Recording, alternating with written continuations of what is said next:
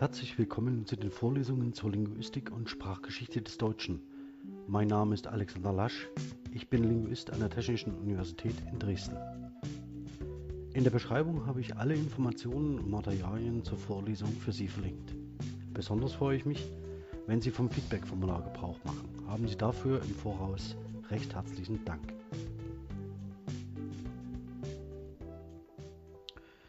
Ja, meine sehr verehrten Damen und Herren, herzlich willkommen zur Vorlesung Digitalität, Herausforderungen für Gesellschaft und Wissenschaft. Und in dem ersten Teil der Vorlesung hatte ich gesagt, dass wir uns mit den Herausforderungen für die Gesellschaft beschäftigen möchten. Und heute steige ich ein mit einem der drei zentralen Grundbegriffe bei Felix Stalder, nämlich dem Begriff der Referenzialität. Das heißt, dem wechselseitigen Verweis auf ähm, kulturelle Artefakte, die nicht mehr in Montagetechniken ineinander gegossen werden, sondern in Kulturen der Digitalität eben ähm, in äh, referenziellen Verfahren, in neue Formen, die sich besonders in digitalen kulturellen Artefakten realisieren lassen. Und ich möchte ganz gern darauf hinauslaufen, dass das Ganze natürlich, das Thema natürlich noch eine ganz andere Dimension aufweist, nämlich die, dass wir kulturelle Artefakte nicht mehr nur als schöpferische Leistungen von Menschen betrachten, sondern auch, dass wir kulturelle Artefakte durch Algorithmen herstellen können. Sie blicken hier in das Gesicht ähm, oder in die Augen ähm, eines Mannes, den Rembrandt nie gemalt hat. Und ähm, das Bild, das Porträt lautet selbstreferenziell auf den ursprünglichen Künstler The Next Rembrandt. Ähm, das ist ein Projekt, das 2016 abgeschlossen worden ist äh, von, in einer Kooperation zwischen Microsoft und den ähm, und Universitäten und dem Rembrandt-Haus ähm, in Amsterdam. Dafür hat man 346 Rembrandt-Porträts äh, eingescannt, ausgewertet und daraus äh, via eines Algorithmus einen nächsten Rembrandt erzeugt.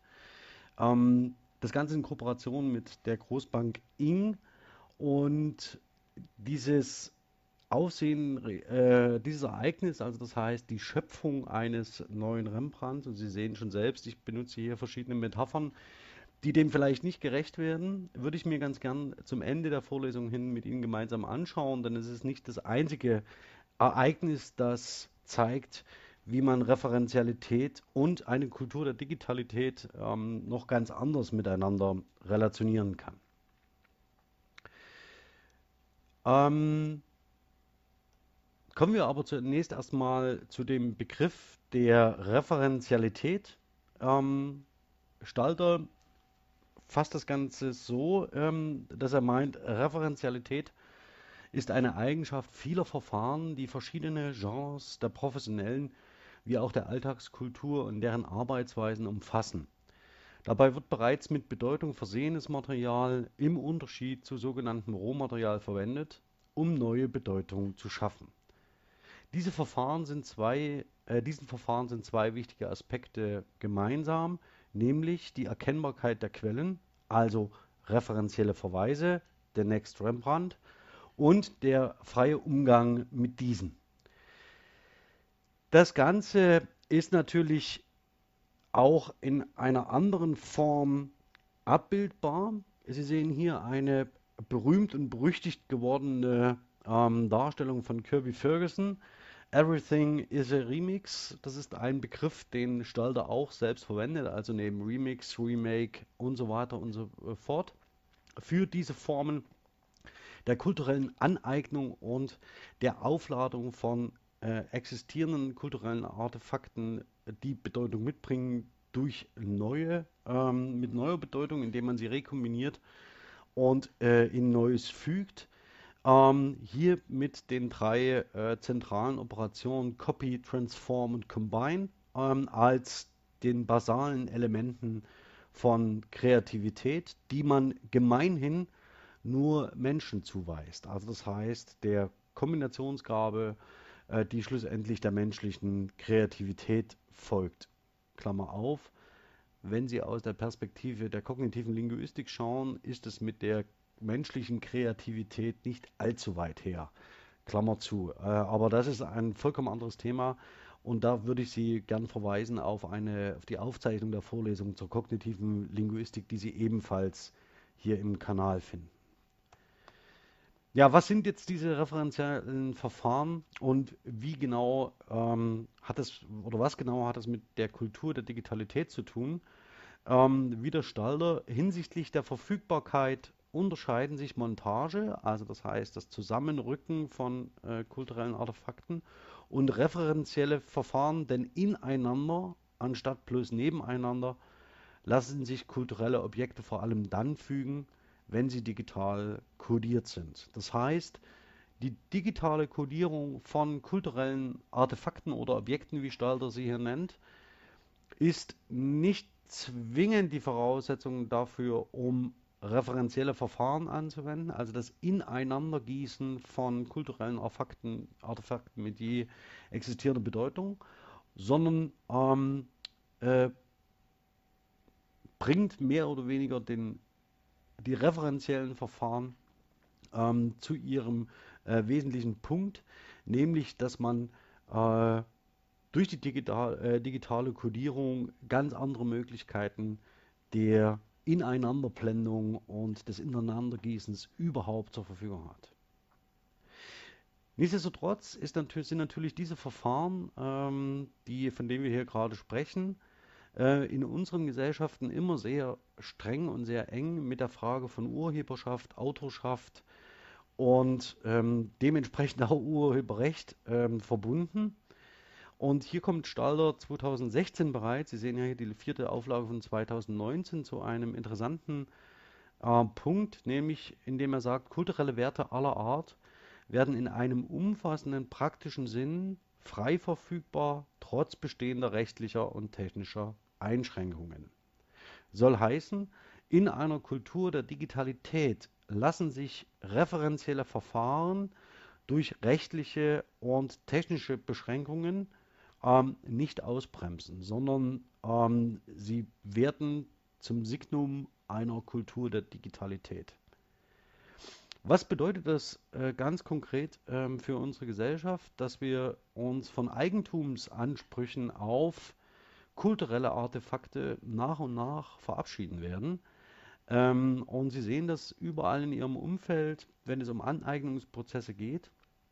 Und es hat natürlich auch, um schon auf den zweiten Teil der Vorlesung ähm, kurz zu blenden, äh, massiven Einfluss und massive Auswirkungen auf die Frage von wissenschaftlicher Originalität und Echtheit, also Authentizität ähm, und Autorschaft.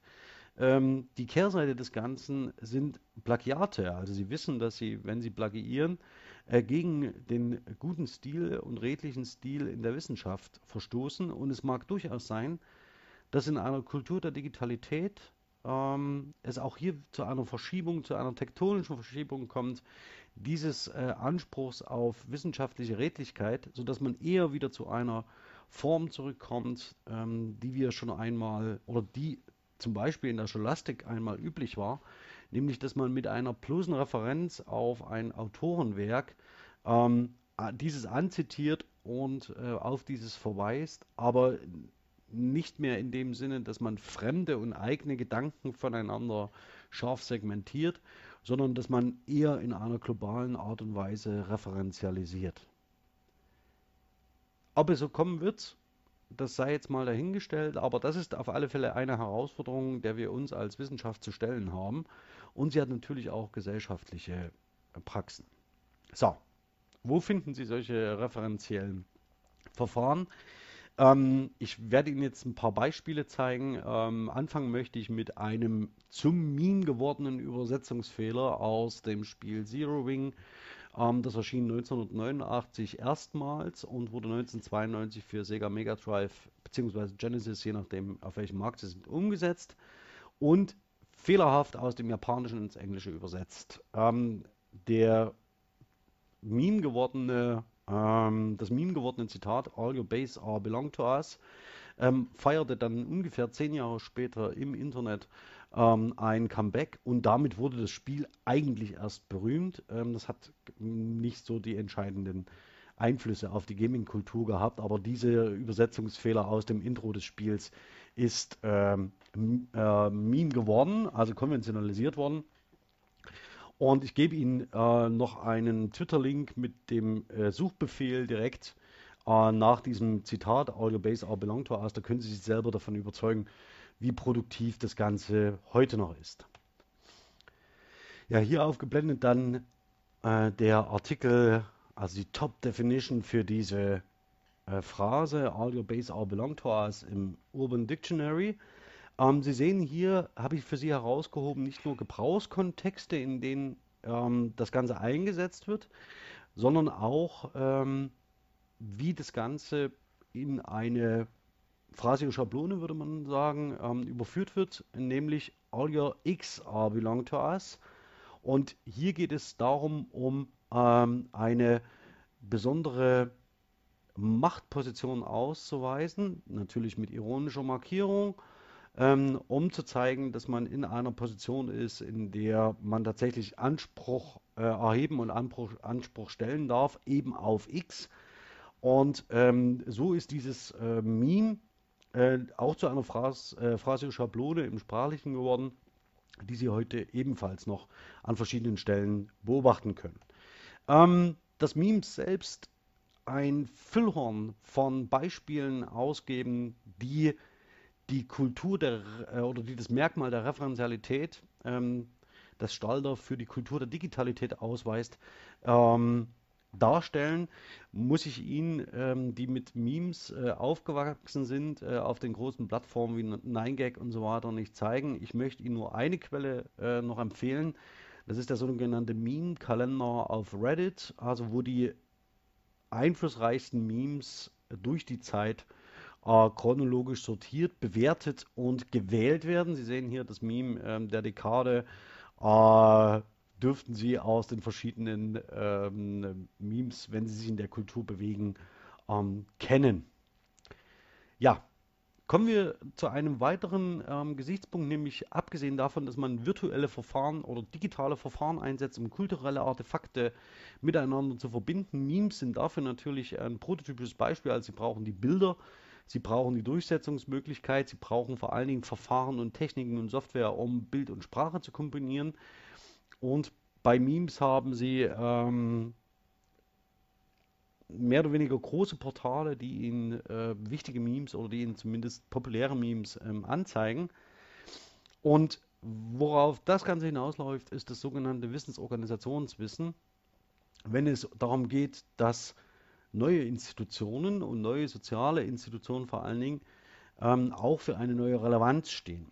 Zitat Stalder, die alten Ordnungen, in denen kulturelles Material bisher gefiltert, organisiert und zugänglich gemacht wurde, können diesen Strom weder im Kleinen noch im Großen kanalisieren. Sie fungieren kaum mehr als Gatekeeper zwischen den Bereichen, die einst mit ihrer Hilfe als privat und öffentlich definiert wurden. Gemeint sind hier Museen, Bibliotheken, Universitäten ähm, und diese alten Ordnungen, oder zum Beispiel auch die Politik, ja, also kann man hier durchaus denken, ähm, und hier ist, oder Massenmedien, ähm, auch ein ähm, ganz große, eine, eine, Institution, also die Massenmedien als ein Verbund von ähm, relevanten Stimmen in der Öffentlichkeit, die Wichtiges von Unwichtigem scheiden, die selektieren, die Wissen anordnen und ähm, ihnen entsprechend präsentieren. Und diese alten Ordnungen äh, verlieren an Einfluss in Bezug auf die, den Anspruch Privates und Öffentliches zu trennen und relevantes Wissen zu markieren. Vielmehr ist es so, dass äh, kulturelle Werke aller Art in einem umfassenden praktischen Sinn frei verfügbar werden, trotz bestehender rechtlicher und technischer Einschränkungen. Das heißt, dass hier nochmal wieder aufgenommen, dieses Zitat von Stalder, ähm, es auch neue Formen von Selektion und Arrangement gibt, äh, die für diese kulturellen Artefakte und für das kulturelle Material gelten. Das Ganze würde ich Ihnen ganz gern an einem bestimmten Platz illustrieren. Das, was Sie hier vor sich sehen, ist der Lesesaal der SLUB in Dresden. Die wenigsten von Ihnen werden ihn in den letzten Wochen gesehen haben. Das Foto stammt von Florian Bieler unter CC BY Lizenz. Ein anderes sehr schönes Foto stand unter CC BY SA Lizenz. Das kann ich Ihnen leider nicht zeigen, da ich das unter gleichen Bedingungen nicht teilen darf. Stichwort Referenzialität. Ähm, die Bibliothek ist, ein, ist im akademischen Kontext der Ort, an dem Wissen und Wissensorganisationswissen eine zentrale Rolle spielen, denn es geht nicht nur darum, Bücher zu stapeln, zu sortieren und zu archivieren, sondern es geht auch um eine Systemat mit einer Systematik dieses Wissen aufzuschließen. In dieser Funktion hat Bibliothek über lange Jahrhunderte eine zentrale Bedeutung gespielt als gesellschaftlicher Akteur und wenn man Stalder ernst nimmt, also das heißt, wenn man über die Kultur der Digitalität nachdenkt und über die Frage, dass kulturelle Artefakte überall verfügbar werden, dann muss man sich fragen, was eine Bibliothek in dieser Zeit für eine Aufgabe, für eine Funktion und für eine Bedeutung hat. Also können wir an, also streng genommen gefragt, können wir an einer Bibliothek des 19. und 20., frühen 20. Jahrhunderts festhalten, als einer Institution alter Ordnung, die uns als Gatekeeper ähm, Wichtiges von Unwichtigem scheidet, Richtiges von Falschem, Privates von Öffentlichem. Interessant ist, dass die SLUB diese Frage für sich selbst beantwortet, indem sie nämlich äh, Plätze schafft, in denen man gemeinsam äh, Wissen hervorbringen kann, indem man kollaborativ äh, kulturelle Artefakte verarbeitet und bearbeitet. Ähm, Im Moment verfügt die SLUB über zwei dieser Plätze, nämlich den Sloop Makerspace und das Sloop Text Lab, die ja exemplarisch genannt werden. Mit Sicherheit kommt zu diesen Labs noch einiges hinzu. Ähm, aber Sie sehen, hier spielt die Bibliothek insofern strategisch eine, äh, ähm, ist die Einrichtung solcher Labs insofern strategisch für eine Bibliothek heutzutage wichtig, da sie so von einem Key Gatekeeper alter Ordnung zu einem Mitspieler in der Kultur der Digitalität wird.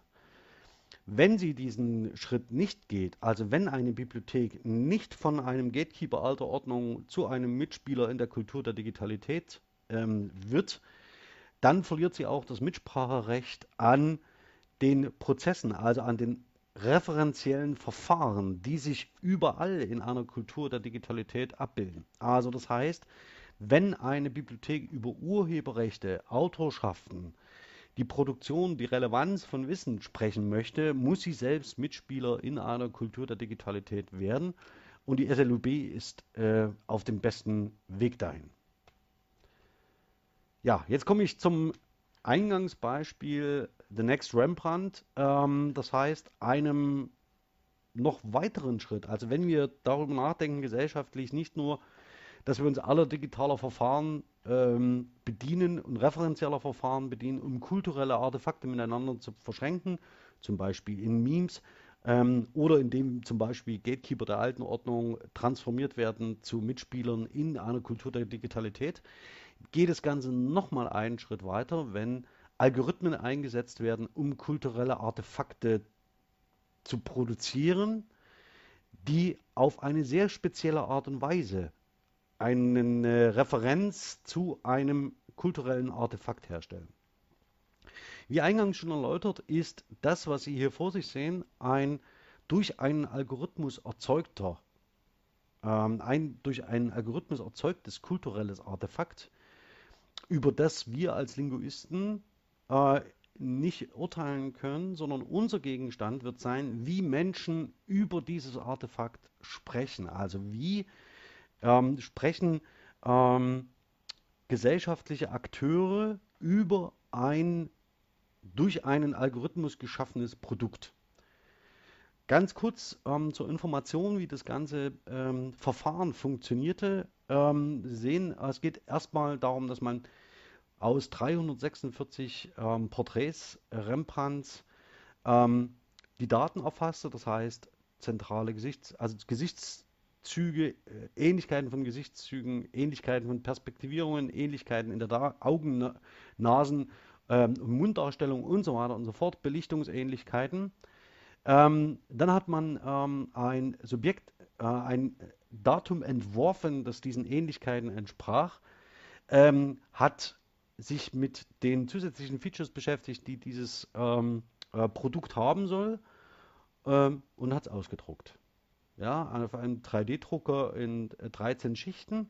Das heißt, das Bild ist nicht mal mehr gemalt, sondern man hat durch eine digitale Technik und ein Printverfahren das Malen nachge also den Pinselstrich von Rembrandt nachgeahmt, ja, also nachgefertigt. Wobei jeder einzelne dieser digital erzeugten ja, und analog ausgedruckten Pinselstriche keinem von Rembrandt gleicht. Also sie sind nicht identisch, sondern sie sind erzeugt aus den ähm, Daten und dem Datenvergleich, den Microsoft und die äh, Mitarbeitenden in diesem Projekt gemeinsam generiert haben.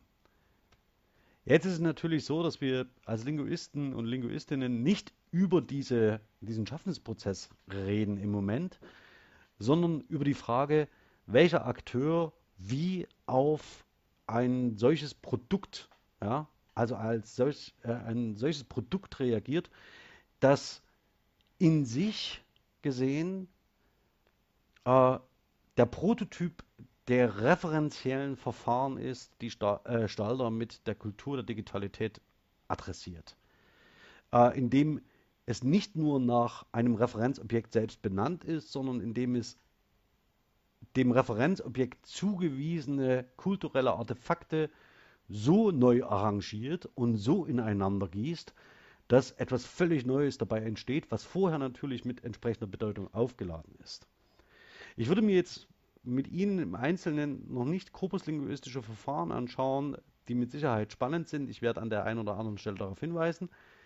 Ich würde mir einzelne sprachliche Aspekte genauer anschauen und ich würde mir auch vor allen Dingen Interaktionsrollen und Diskurspositionen anschauen, die wir in einer Diskurslinguistik beschreiben können. Also wer verhält sich wie und auf welche Art und Weise sprachlich zu diesem kulturellen Artefakt, das durch referenzielle Verfahren entstanden ist.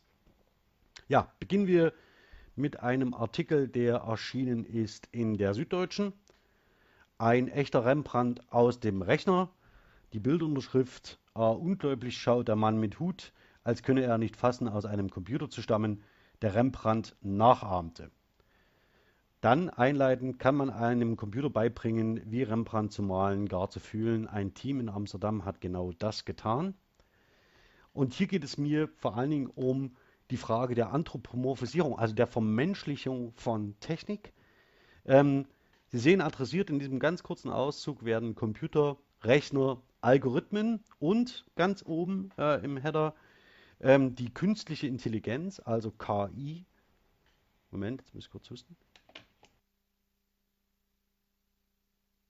KI, die ähm, mit menschlichen Eigenschaften aufgeladen wird. Woran kann man das erkennen? indem man ähm, diesen Computern, Rechnern, Algorithmen oder der künstlichen Intelligenz, die bis auf Computer und Rechner, also die werden synonym gebraucht, ähm, aber bei Algorithmen und künstlicher Intelligenz durchaus unterschiedliche Dinge meinen, äh, werden mit sprachlichen Zuweisungen wie man könne einem Computer etwas beibringen oder ein Computer könne wie Rembrandt malen oder fühlen und zumindest kann er Rembrandt nachahmen, ähm, werden sie anthropomorphisiert, vermenschlicht und entsprechend dieser Vermenschlichung und dieser Zuweisung mit Eigenschaften aufgeladen, die man üblicherweise sonst anderen Entitäten, die man sprachlich damit bezeichnet, zuweist. Also man kann zum Beispiel Kindern das Lesen beibringen oder ähm, man kann fühlen ähm, wie ein anderer Mensch, ja? also indem man sich in, ihn hineinversetzt. Und diese sprachlichen Zuweisungen, also diese Metaphorisierungen von Computern, Rechnern, Algorithmen und künstlicher Intelligenz, ähm, die prägen unser Bild davon, was wir von künstlicher Intelligenz halten oder was wir von Algorithmen halten, ganz wesentlich mit, ohne dass wir es uns tagtäglich bewusst machen.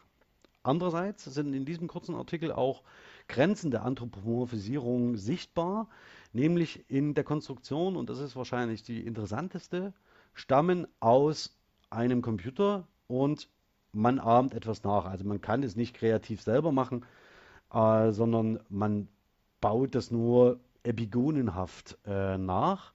Das Interessante ist aber, stammen aus dem Computer. Äh, warum? Weil das eine Ortsangabe ist. Also das heißt, damit wird eine Quelle angegeben. Also die, dieses kulturelle Artefakt stammt aus Quelle XY. Ähm, hier wird nicht gesagt, stammen von einem Computer und damit hätte man faktisch eine sprachliche Zuweisung, die den Computer oder den Rechner oder den Algorithmus oder die künstliche Intelligenz in die Nähe der Urheberschaft rückt. Das wird hier sprachlich zumindest nicht getan. Ähm, vollkommen egal, ob das ähm, bewusst oder unbewusst passiert. Jedenfalls wird mit dieser Konstruktion stammen aus einem Computer eine Quelle angegeben und nicht die Urheberschaft als Autorschaft. Ähm, interessant wäre also eine, können Sie sich, können Sie mal nachvollziehen, das wäre jetzt ein korpuslinguistischer Ansatz, wann diese Konstruktionen stammen aus einem X und stammen von einem X in Bezug auf die KI umschlägt. Also ob wir dann einen Umschlag haben, der sich in einem größeren Korpus nachweisen lässt. Das wäre dann ein Indiz dafür, dass sich auch an der sprachlichen Konzeptualisierung und der Vorstellung davon, was KI sei, etwas ändert. Nächstes, äh, nächster Artikel, digitale Kunst, Computer erschafft neues Rembrandt-Gemälde. Bislang traute kaum jemand Computern ein Verständnis für Kunst zu. Ein Projekt von Microsoft und Ing soll nun den Gegenbeweis antreten. In Zusammenarbeit mit der Technischen Universität und äh, wurde das Projekt Next Rembrandt ins Leben gerufen. Mit Algorithmen und einem 3D-Drucker sollte damit ein neues Rembrandt-Gemälde erstellt werden, das denen des holländischen Künstlers zum Verwechseln ähnlich sieht. Auch hier haben wir wieder eine Anthropomorphisierung von Computern und Algorithmen mit sprachlichen Zuweisungen wie der Computer erschafft, also er ist Schöpfer äh, eines kulturellen Artefakts. Ähm, und bisher sei es ja so gewesen, dass man Computern ähm, kein Verständnis für irgendetwas zutrauen könne. Das wird hier zumindest äh, in einer äh, Faktizitätskonstruktion realisiert. Äh, nichtsdestotrotz, also man kann auch sonst heute Computern kein Verständnis für irgendwas ähm, äh, zutrauen, sondern man traut in der Regel Menschen Verständnis für etwas zu. Ähm, die Grenzen der Anthropomorphisierung werden aber auch sehr schnell sichtbar. Also das heißt, dass man mit Algorithmen und einem 3D-Drucker dieses Porträt erstellt hat. Und man hat gleichzeitig kritische Distanzierungen gleich im Header berechnete Kunst, ja, also was sich ausschließt ähm, von der Wortbedeutung her und das den Bildern von Rembrandt zum Verwechseln ähnlich sieht. Auch hier haben wir wieder diese epigonenhafte Nachgeahme, ähm, das nicht davon ausgeht, dass hier Kreativität im Sinne ähm, Kirbys, also Copy, ähm, äh, ähm, Copy Transform und Combine ähm, als menschliche Leistung äh, gesehen wird. Und da haben wir hier auch wiederum die sprachliche äh, Zurücksetzung also man kann etwas nachahmen oder sieht ihm zu verwechseln ähnlich, aber es ist schlussendlich nicht dasselbe. Ja, ähm, dann haben wir natürlich auch die Stimmen, die ähm, genau auf diese Frage der Urheberschaft abzielen. Also das passiert, wenn künstliche Intelligenz Kunst macht, also ähm, nicht etwas schafft, sondern Kunst macht im Sinne von etwas tut, handwerklich. Ähm, oder anders gefragt, ist es Kunst, wenn sich künstliche Intelligenz künstlerisch betätigt? Es gibt noch viele offene Fragen, während sich die künstliche Intelligenz in der Kunst breit macht. Hier geht es noch um eine andere, einen Androiden, ähm, der äh, selbst malt, nach dem, was er durch äh, Chips ähm, realisiert und wahrnimmt. Ich will mal auf den zweiten Absatz schauen. Aber ist das Kunst, was der Algorithmus da mit Hilfe einer feinen Mechanik erzeugt? Und wo beginnt Kreativität? Also wieder Kirbys Frage. Also ist Copy Transform äh, schon kreativ oder ist die, äh, das Combine die Kreativität? Wenn man Kirby ernst nimmt und wenn man Stalder ernst nimmt, ist das, was uns vor, hier vorliegt, in einer Kultur der Digitalität, der Prototyp von Kreativität. Ja, ähm, das würde sich im Übrigen auch mit den Prämissen der kognitiven Linguistik decken. Solche Fragen stellen sich zunehmend auch in Ausstellungen oder Ateliers. Mit dem Siegeszug künstlicher Intelligenz ergeben sich für Agierende wie Betrachter neue Perspektiven und der Kunstmarkt lernt mit großem Tamtam -Tam kräftig mit. Ähm, auch hier Bild, der Bilduntertitel ein Rembrandt, der keiner ist. Dieses Bild äh, noch sogar noch mit Tippfehler. Das hätte wahrscheinlich eine KI besser gekonnt. Dieses Bild wurde von einer KI gemacht. Auch hier wieder dieses Gemachtsein ähm, ohne einen ohne die Zuweisung von Kreativität im kürbischen ähm, Sinne. So, dann eine sehr, sehr kritische Stimme, die ich Ihnen zeigen möchte. Also die malenden Maschinen, künstliche Intelligenz und Kunst. Können Maschinen Kunst? Nicht wirklich, aber sie können so tun, als ob. Und das so perfekt, dass wir irgendwann glauben, dass sie Kunst können. Also hier ist so ein Transformationsprozess angedeutet, ähm, dem nämlich der Digitalisierung hin zu einer Kultur der Digitalität, äh, in denen die Verfahren für Referenzialität oder referenzielle Verfahren immer üblicher werden, sodass die Urheberschaft und das hat Stalter ganz am Anfang auch ausgezeichnet, eigentlich verwischt wird und nur noch der Bezug auf ein anderes kulturelles Artefakt, also die Referenz, das Entscheidende ist. Und auch menschliche Kreativität ist oft nur imitiert, sagt Holger Volland. Das ist das, was ich vorhin gerade sagte. Einem Experten für künstliche Intelligenz. Also wir haben hier jemanden jetzt nicht, der Kunst schafft, nicht der beobachtet, sondern einen Akteur, der sich mit künstlicher Intelligenz auseinandersetzt. Ähm, ich würde ähm, hier direkt in das äh, Interview einsteigen. Fragen wir äh, Holger Volland, den Gründer des digitalen Kulturfestivals äh, The Arts.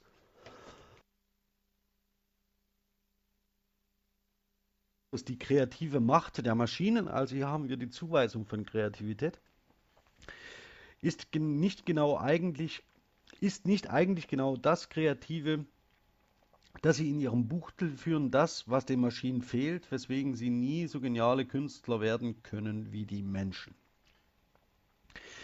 Das würde ich gerne mal setzen lassen, ähm, denn hier geht es genau um diese Auffassung von, äh, von Kunst, die durch Menschen geschaffen worden ist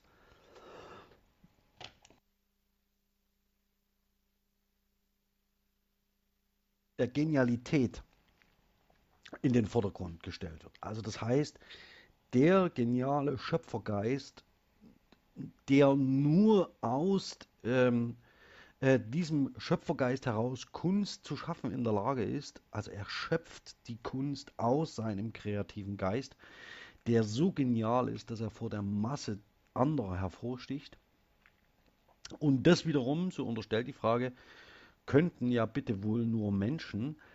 Wir wissen aus der kognitiven Linguistik, dass das mit dem kreativen Geist, ja, aus dem man, aus dem, mit dem freien Geist, aus dem man schöpfen kann, tatsächlich eine Sache ist. Auch die Überlegungen in der Quantenbiologie, also das heißt der Frage, wie Menschen denken, und zwar äh, in den neueren Überlegungen, ähm, indem man nicht mehr mit Rechenmaschinen und Kategorisierungen die Tätigkeit des menschlichen Gehirns vergleicht, sondern durchaus mit Quantencomputern, ähm, in denen die Frage tatsächlich, wo das Kreative ähm, des Menschen liegt, ähm, sich vollkommen anders stellt und auf eine vollkommen andere Frage stellt. Und hier wird es kurz geschlossen mit der kreativen Macht der Maschinen. Was an diesem Beispiel zum einen deutlich wird, ist, dass die Herausforderungen von Digitalität für die Gesellschaft sind, dass wir uns auch Fragen stellen müssen, äh, und werden, wo wir selbst als Menschen stehen. Also das heißt, Digitalität oder die Kultur der Digitalität berührt nicht nur Fragen von Autorschaft oder von Urheberschaft, sondern sie berührt Fragen ähm, dessen, wo stehen wir als Menschen und wo möchten wir stehen. Ähm, Volland antwortet darauf, das ist natürlich eine wunderbare Frage, denn an der Kreativität macht sich momentan die größte Angst fest, die wir auch vor Maschinen haben, die in diesem Bereich wildern, also das heißt Maschinen als Akteure. Denn bislang war Kreativität immer das, was wir nur dem Menschen vorbehalten haben, was uns fast gottgleich quasi zu Schöpfern unserer Welt gemacht hat. Jetzt tauchen Maschinen auf, die musizieren, die Filme schneiden, die Bücher schreiben und es liegt natürlich nahe zu glauben, dass diese Maschinen damit auch kreativ sind.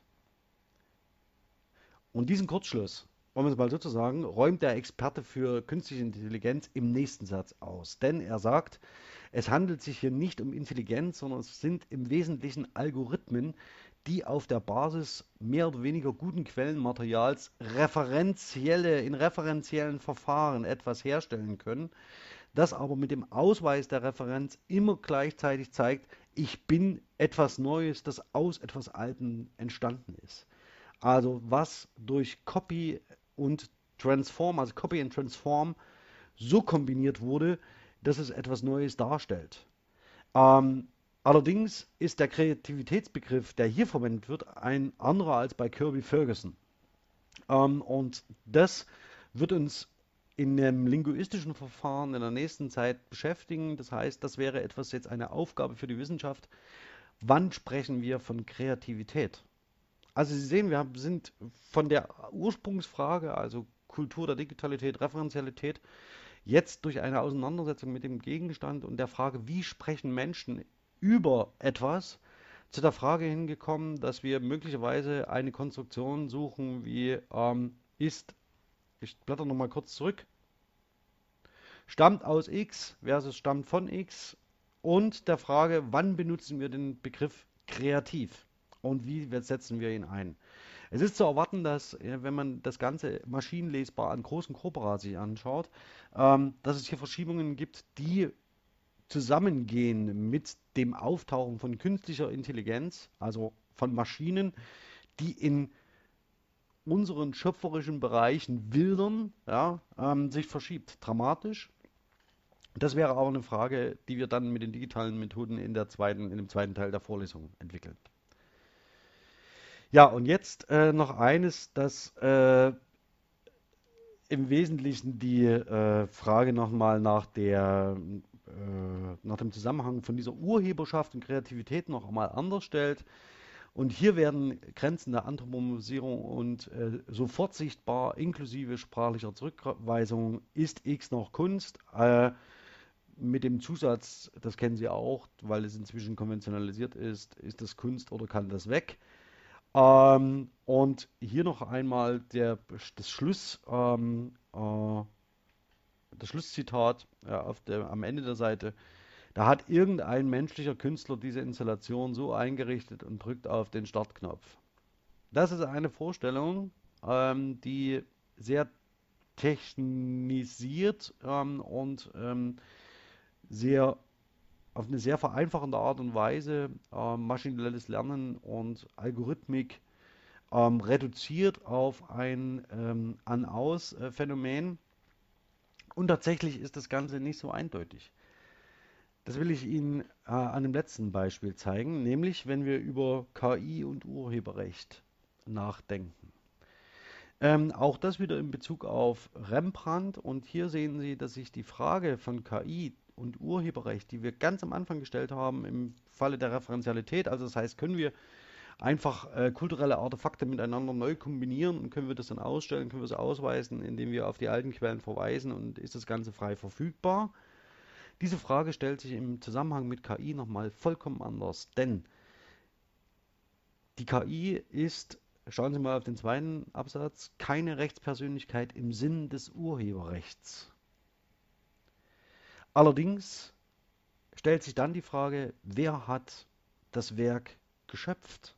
Also wer hat das Werk hervorgebracht durch seine Kreativität? Tatsächlich äh, rechtlich ähm, ist es so, dass durchaus die Frage ähm, sich stellt, sind denn die Programmierer des Ganzen die Urheber des kulturellen Artefakts? Und inwieweit und wie groß ist der Anteil, den KI leistet zu dieser Urheberschaft und zu diesem kulturellen Artefakt? Schauen Sie mal bitte auf den letzten Absatz, den lese ich weil es sehr klein ist, einmal vor, können dann die Programmierer als Urheber angesehen werden. Das ist nicht von vornherein ausgeschlossen, denn Urheber kann auch sein, wer sich bei dem Schöpfungsakt technischer Hilfsmittel wie eines Computerprogramms bedient.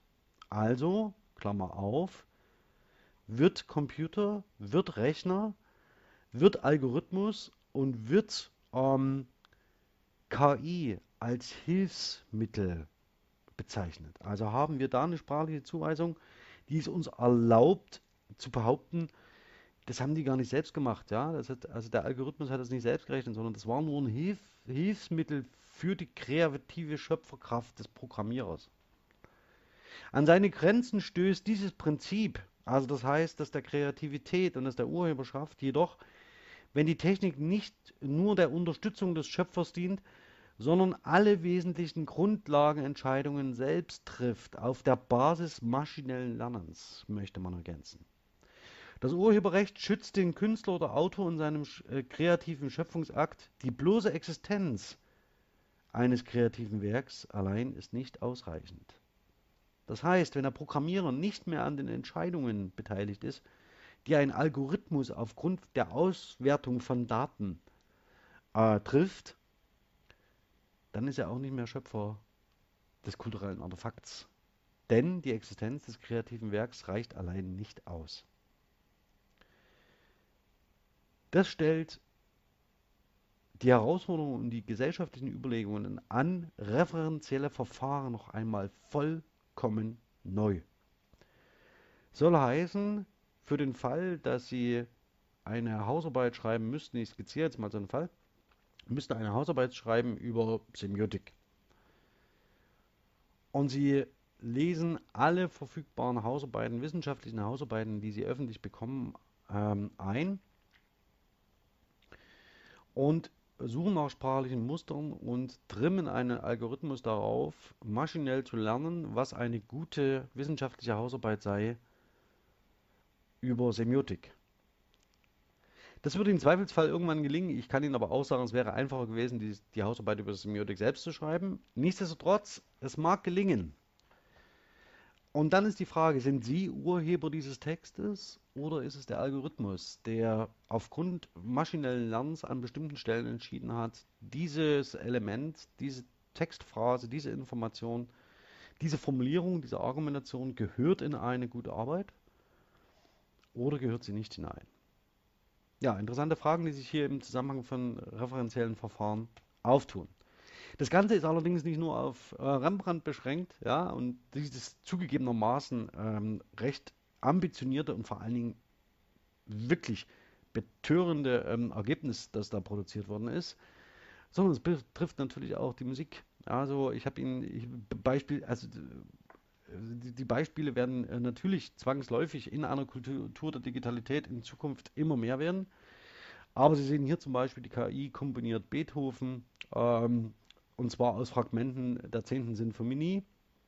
Und ähm, dann haben wir zum Beispiel auch Schöpfungsakte, die sich auf das Schreiben beziehen. Also der erste, das erste computergenerierte Buch äh, ist publiziert.